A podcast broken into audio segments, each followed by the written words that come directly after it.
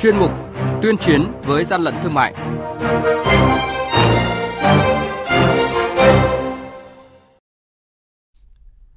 Quản lý thị trường Hà Tĩnh bắt giữ gần 400.000 chiếc khẩu trang và gần 1.000 mũ bảo hiểm có dấu hiệu vi phạm. Lạng Sơn thu giữ lượng lớn côn trùng có in chữ Trung Quốc. Tuyên Quang tiêu hủy lớn mỹ phẩm không nguồn gốc xuất xứ, xử lý nghiêm các cơ sở sản xuất tái chế khẩu trang, găng tay đã qua sử dụng. Đó là những thông tin sẽ có trong chuyên mục tuyên chiến với gian lận thương mại hôm nay. Nhật ký quản lý thị trường, những điểm nóng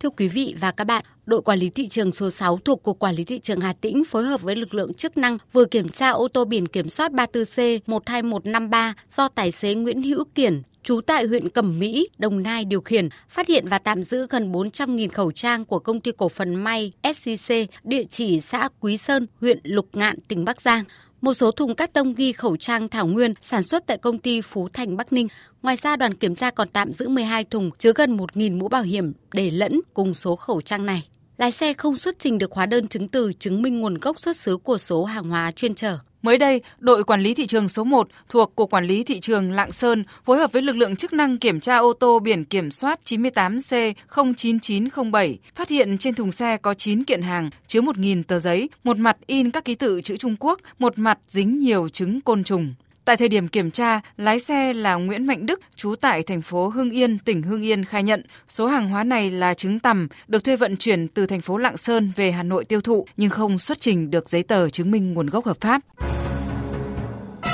Hàng nhái, hàng giả, hậu quả khôn lường.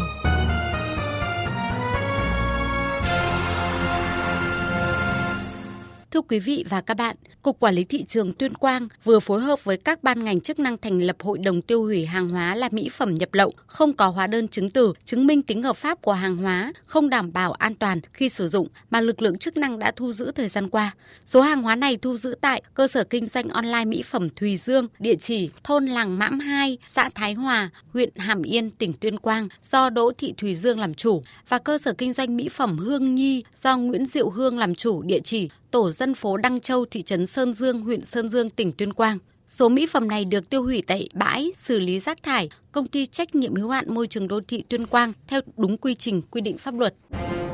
Quý vị và các bạn đang nghe chuyên mục Tuyên chiến với gian lận thương mại. Hãy nhớ số điện thoại đường dây nóng của chuyên mục là 038 85 77 800 và 1900 88 86 55. Xin nhắc lại số điện thoại đường dây nóng của chuyên mục là 038 85 77 800 và 1900 88 86 55. Cơ quan chức năng sẽ tiếp nhận ý kiến phản ánh, kiến nghị, tin báo của tổ chức cá nhân liên quan đến gian lận thương mại, hàng giả, hàng nhái, tuyên chiến với gian lận thương mại, phát sóng thứ ba, thứ năm và thứ sáu hàng tuần. Quý vị và các bạn thân mến, kể từ khi dịch bệnh COVID-19 phức tạp trở lại đến nay, tình trạng kinh doanh khẩu trang, găng tay bẩn cũng có dấu hiệu nóng trở lại. Thời gian gần đây, lực lượng chức năng đã thu giữ hàng chục tấn khẩu trang, găng tay y tế đã qua sử dụng, phù phép chuẩn bị đưa ra thị trường. Câu hỏi đặt ra là nguồn gốc những khẩu trang, găng tay đã qua sử dụng được các cơ sở thu gom từ đâu? Theo quy định, găng tay y tế khẩu trang là dụng cụ dùng một lần và bắt buộc phải tiêu hủy sau khi sử dụng. Thế nhưng chỉ trong thời gian ngắn vừa qua, cơ quan chức năng đã đồng loạt kiểm tra 4 cơ sở thu gom, sản xuất, tái chế găng tay y tế cũ và đã thu giữ hàng chục tấn. Theo ghi nhận tại một xưởng tái chế, những chiếc găng tay y tế đã qua sử dụng được phân loại, sau đó được công nhân phù phép thành găng tay mới. Mỗi một bó găng tay 100 chiếc sẽ được công nhân cho vào túi ni lông, xếp vào hộp rồi dán tem, không tẩy rửa vệ sinh hay bất cứ một công đoạn khử trùng nào. Thế nhưng, theo lời khai của nhân viên trong cơ sở này, cách đây vài ngày đã có người đến mua 200 thùng găng tay, tương ứng với hơn 200.000 chiếc găng tay bẩn đã bị bán ra thị trường. Câu hỏi đặt ra là sẽ ra sao nếu hàng triệu đôi găng tay bẩn này được sử dụng trong các bếp ăn tập thể, trong trường học hoặc trong bệnh viện? Tại sao vẫn có một lượng khẩu trang đã qua sử dụng khổng lồ tuần ra ngoài để tái chế như vậy?